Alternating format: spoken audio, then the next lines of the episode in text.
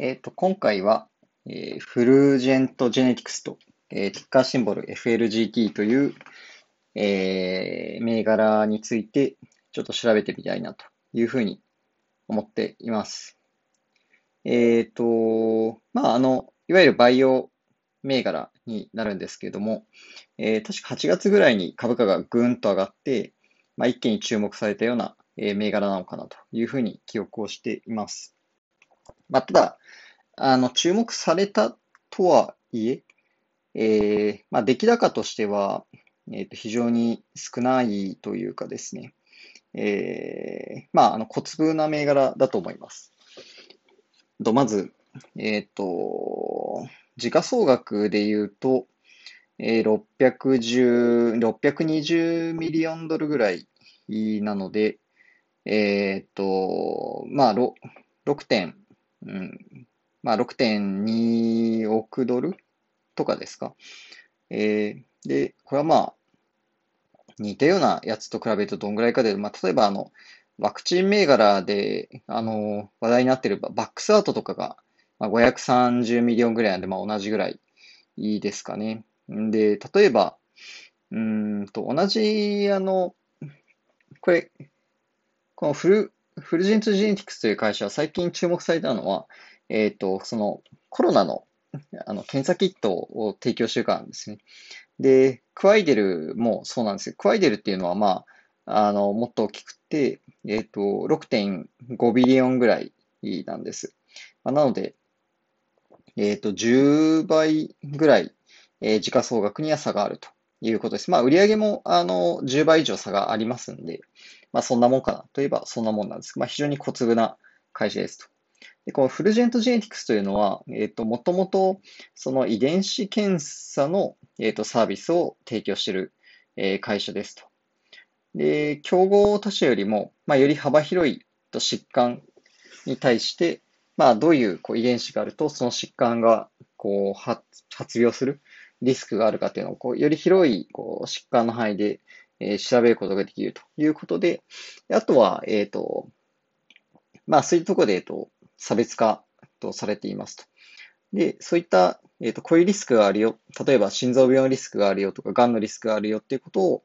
えーそういった情報を、まあ、お医者さんと連携することで、えーより、こう、パーソナルな、えっと、治療であるとか、まあ、生活習慣の改善っていうものを実現していこうと。まあ、そういうコンセプトのサービスだということですよね。で、こういう遺伝子検査系のサービスって、まあ、あの、ずいぶん前に一回日本でも流行って、まあ、その後、こう、なんだろう、こうこれといった進展もなくというか、えー、まあ、なんかこう、思い描いてたような理想にはまだ近づいてないというか、なんかそういうような印象かなというふうに、えー思いますが、おそらく米国でも、まあそうなんじゃないかなというふうに、えーと、認識をしています。まあ、というのは、あの、こう同社の今までのこう2016年にこう上場してるんですが、まあ、決算のこう履歴を見ていくと、これちなみに赤はミスしてる。で、緑は B としてるなんですが、まあ結構、まあそもそもミスが多いんですけど、えっと、まあずっとこう、5、四半期あたりの売上っていうのは、えー5ミリオンから、えー、だいたい、うん、まあ伸びている時というかでも、8とか10とか、まあそれぐらいだということなんですよね。なので結構長年ずっと低空飛行を続けてきたような、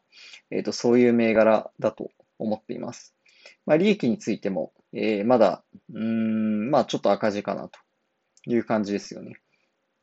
で、それがこの間8月4日の決算で、えー17ミリオンの売り上げを叩き出したと。で、これは、あの、EPS の10ミリオンよりも大幅に高かったということなんですね。で、次回の、えー決算のフォーキャストが、えーまあ、44ミリオンぐらいになっているということで、まあ、これが非常に大きい。えーつまり、一気に、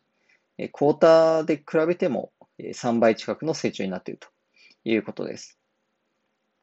で、まあ、EPS についても、えー直近の8月4日出したものというのは、17%の黒字だったと、あ、黒だったという、プラス、ごめんなさい、EPS が、えープラス17%だということですね。なので、あの結構ちゃんと黒字を出してきたとというような認識をしています。で、えっと、もう少し丁寧に、えー見ていくとですね、これ同社の株価のチャートなんですけども、えーこれはまあ、えっと、年初来で見ておりますと。で、えっ、と、一回、ま、あの、コロナの時にガクンと落ちたということですね。で、えっ、と、このタイミングでは、えー、割とポジティブというよりはネガティブで、まあ、今までのこう、え遺伝子検査の需要が、えー、まあ、病院もあたふたしてるし、えー、そもそもそれどころじゃないっていう話で、えっ、と、一回落ち込んだと。なので、えっと、業績が下がるんじゃないかという見通しが立ったということですね。で実際にファーストクォーターの決算について言えば、売上は7.75ミリオンということで、まあ、この前の四半期とかよりも下がってしまっていたということでした。でしかし、えっ、と、一回転機があったのが、この6月の、えー、この19日頃の、えー、こう、ろうそくがボーンと上がってると思うんですけど、えっ、と、これがですね、えっ、と、同社のえっ、と、まあ、もともとあの5月に1回、その PCR 検査キットの緊急承認を FDA から得ていたんですが、えっ、と、家庭用の検査キットとして、唯一、あの、緊急承認されたということで、株価が一気にポンと上がりましたが、すぐに元戻っちゃってるんですよね。まあ、これ、冷やしになるんですけどね。で、えー、まあ、そこもずっと鳴かず飛ばずで、一回ちょっとなんか、この7月にビューンと上がってて、これちょっとごめんなさい、原因よくわかったんですが、まあ、とにかくさっきの8月4日の決算でボーンと爆上がりをしたと。で、そこからまあ、ギュンギュンギュンギュンと上がって、まあ、ここ最近の、まあ、グロス株、ちょっとヘルスケア株に対しても、まあ、当たりが強いかなと思うんですが、まあ、そこでガクンガクンと落ちて、今28ドルですか？で、まあ、年初で言うと大体13、4ドルぐらいだったので、まあ、大体2倍ぐらいになってるよと。で、これでもピークの時に50ドルとかあったんで、まあ、結構あれですよね。この辺で買っちゃった人にとっては非常に辛いのかなと。で、まあ、チャート的には、えー、ここの、えー、決算出てからバーンと上がった、まあ、この決算前ぐらいの金額水準、だんだん今戻ってきてるんで、まあ、ぼちぼち落ち着くのかなっていうような印象もあるんですけども、まあ、下に抜ける場合は最悪、このえー、20ドルぐらいまでバコンと落ちる可能性はあるかもしれないという気はしますね。まあ、それはちょっとともかくとして、えっ、ー、と、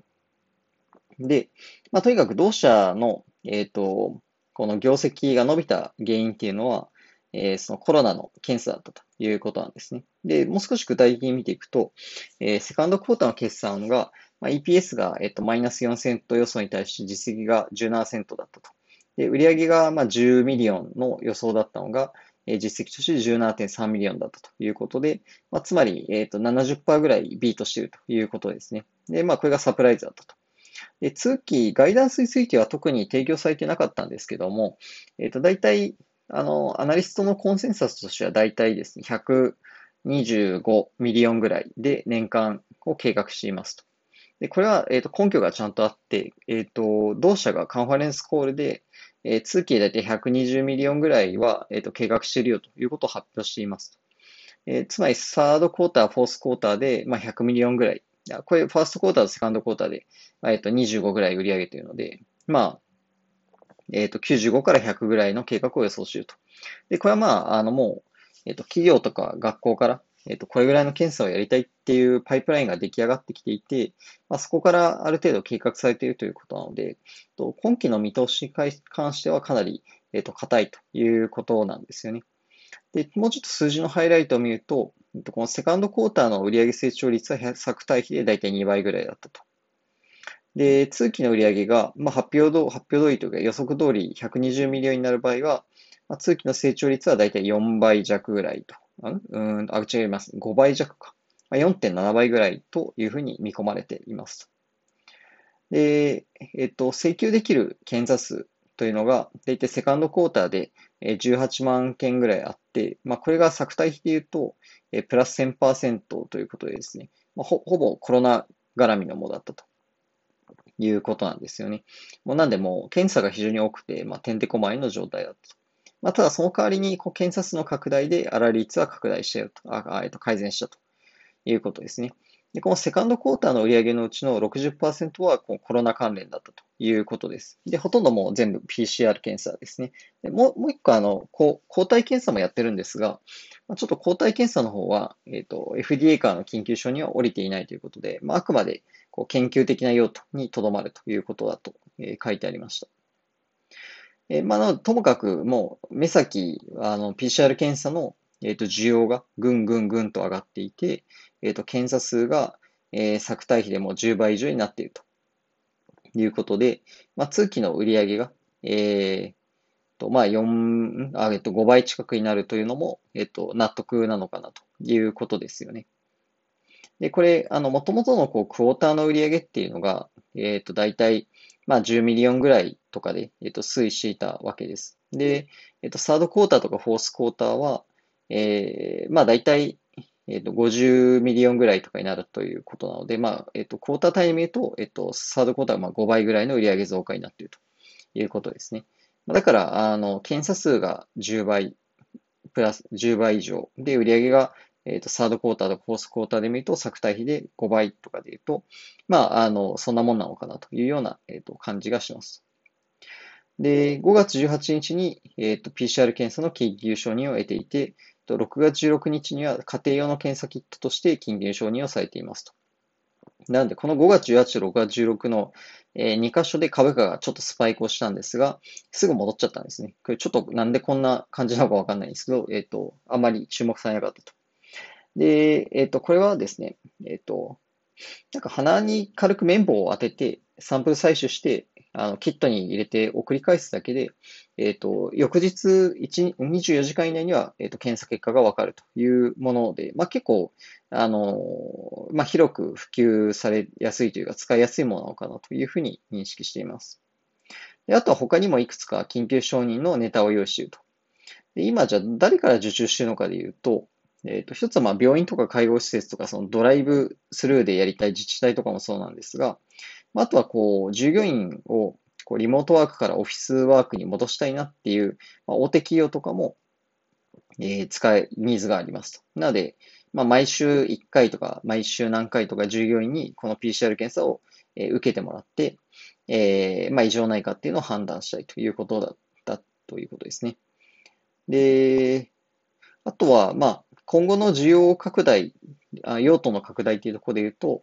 まあ、例えば学校の再開みたいな時に、えー、まあ今、多くの大学ではまだリモートで授業やってると思うんですが、えっ、ー、と、まあ戻るときに一斉検査をするとか、そういう利用シーンを、えー、と想定しているということを、えー、と話していました。で、なんかあの、PCR 検査って、こう鼻に結構深くに綿棒を突っ込むっていうイメージがあったんですが、まあ、この YouTube に上がってたこの同社の動画を見る限りは、なんか別にそんなに深く入れるわけではないみたいですね。なんであの、まあ、ドライブスーで入って渡して、えー、入ってこう使ってもらいやすい、なんかあの、かかなり簡便なものだなというような印象を、えっと、受けてます。で、うん、なのでまあこう、チャートとかで見ると、えっ、ー、と、繰り返しになっちゃうんですけども、まあ、一回この8月の決算が出る前の水準ぐらいまでこう戻ってきたということで、まあ、ここでこう下値を、えー、とうまくこう固めることができれば、えー、また反発するっていう可能性もあるのかなというふうに思いますと。で、売上、まあ、印象としては、その売上が、えー、まあ、通期で見たときには、えっ、ー、と、4倍とかに、え、ー、と、なるとで、EPS とかで見ても、まあ、10倍近くに伸びたっていうことを考えると、まあ、年初来の株価が、まあ、まだ2倍ぐらいっていうのは、まあ、ちょっと寂しいんじゃないかなという印象を受け、まあ、つまり、ちょっと安いんじゃないかなという印象は、えっ、と、受けますと。えー、ただし、まあ、ちょっと論点になるのは、えっ、と、この需要って来年も続くのって話はあるかなと。で、検査がなくなるってことは、まあ、ないというふうに思うんですけども、まあ、仮にあの非常に良いシナリオでワクチンが早めにできたっていう場合には、えー、じゃあこの検査っていうのは、うん、まあなんか需要が減るんじゃないかなっていう、そういうイメージを持ったれても仕方ないと思うんですよね。なのでするときにあの投資家側のこう心理としては、えー、こういった検査系の会社とか治療薬系の会社は、まあ一旦落ちるんじゃないかなというような気がしますと。で、あとはまあこの下値をあくま、まあ仮に買うとしても、なんか下値をしっかり固めてからじゃないとちょっとおっかないなとで、この、なんか、すすごい陰線がついてる日があると思うんです。まあ、こんな下落をされるとちょっとまあ、さすがにたまんないと思うんですよね。で、リスクとしては、今回うまく下値を固められなかった場合っていうのは、えー、ここのこう、7月にビュンって上がった時のこう20度ぐらいのラインを、えー、割ってしまうと、えー、さらにこう、ぐんとあ、ごめんなさい、20、27度ぐらいのラインかな。割と、この一気にこう、この7月のこう20度ぐらいのラインまで戻っちゃうっていう可能性はあるかなと思うんですね。でこの辺って、うーんと、一気にギュンって上がってしまったがゆえに、あなんていうんでしょう、こう、か、硬くないというか、あのちょっとこう、宙に浮いている状態なんですよ。なんでこう、あの、ヒュッと上がった反面、ヒュッと下がりやすい。要は、この辺で買った人たちがもう手放す手放すってなった瞬間に、バンバンバンとこう値が落ちるということがあると、まあ思うんですね。なんでこう、うん、もうちょっと様子を見に行ってから、まあ買うとすれば、様子を見てから買うでもいいんじゃないかなというような印象を、えっと、受けています。まあ、あの、今回は、こう、なんでしょう。ちょっとツイッターでこのフルジェントジェネティクス、まあ一瞬話題になって、うん、なんかその後あんまりもう話題にならなく話題にならなくなって、結局、なんか話題になれば誰かが、あの、いつもどういうことをやってる会社なのかって、あの、調べてくれて、こう、ツイッターとかで流してくれたりとかするんですけど、なんかこう、よくわからないまま、あの、なんかスルーされそうだなって思ったので、まあ、ちょっとこう、自分の記憶から消えないうちに、えっ、と、調べておこうというのが、えー、今回の発端でしたと。で、えっ、と、まあ、一応なんかあの、ここのところで見ると、ちょっと出来高が伸びてきてるなっていうような印象も受けるんですが、えっと、相対的にはやっぱり、なんでしょう、注目度がすごい低い、あの、銘柄だと思います。えっ、と、この3ヶ月間の、えっ、と、アベレージボリューム、えっ、と、出来高で言うと、えっ、と、同社の出来高がだいたいまあ 800K、なんで、ん ?80 万ぐらいなんですよね。で、うん、まあ、どこと比べるか難しいとこなんですけども、まあ、エマージェントとかで言うと、えっ、ー、と、900K を超えていますと。で、まあ、似たような文脈で買われているクワイエだと、えっ、ー、と、1.4M、まあ、1400K ですよね。えー、なので、まあ、2倍弱ぐらい、こう、差をつけられていると。で、もうちょっとこう、注目されている銘柄とかで言うと、まあ、モデルナとかで言うとですね、もう桁が全然違って、えー、20、20M ぐらいなんですよね。なんでこう、えー、どれぐらい ?30 倍とまでは言わないですけど、まあ20何倍ぐらい差がついちゃってる。うん、なのでこう、なんかバイオテクノロジー銘柄の中では、まあちょっとこう、寂しめ、寂しめな、えー、感じかなと。えー、まあ何かこう、うん、その一回株価が底を打って、えー、かつ、うん、なんかもう一個ぐらい緊急承認のネタが出てくると、あの上昇する理由ができてくる、そんな気がしています。なので、なんかそのタイミングにうまく買って乗っかって、うん、まあ、ちょっとおっかないので、来期の、うん、予想が、まあ、あの、3クォー、サードクォーター、フォースクォーター、うまくいい決算を出した上で、うん、ちょっと来期まで果たして持ち越すのかどうかっていうのは、えー、一つ論点になりそうかなと、そういう印象を受けています。えー、今回は、えー、以上にしたいと思います。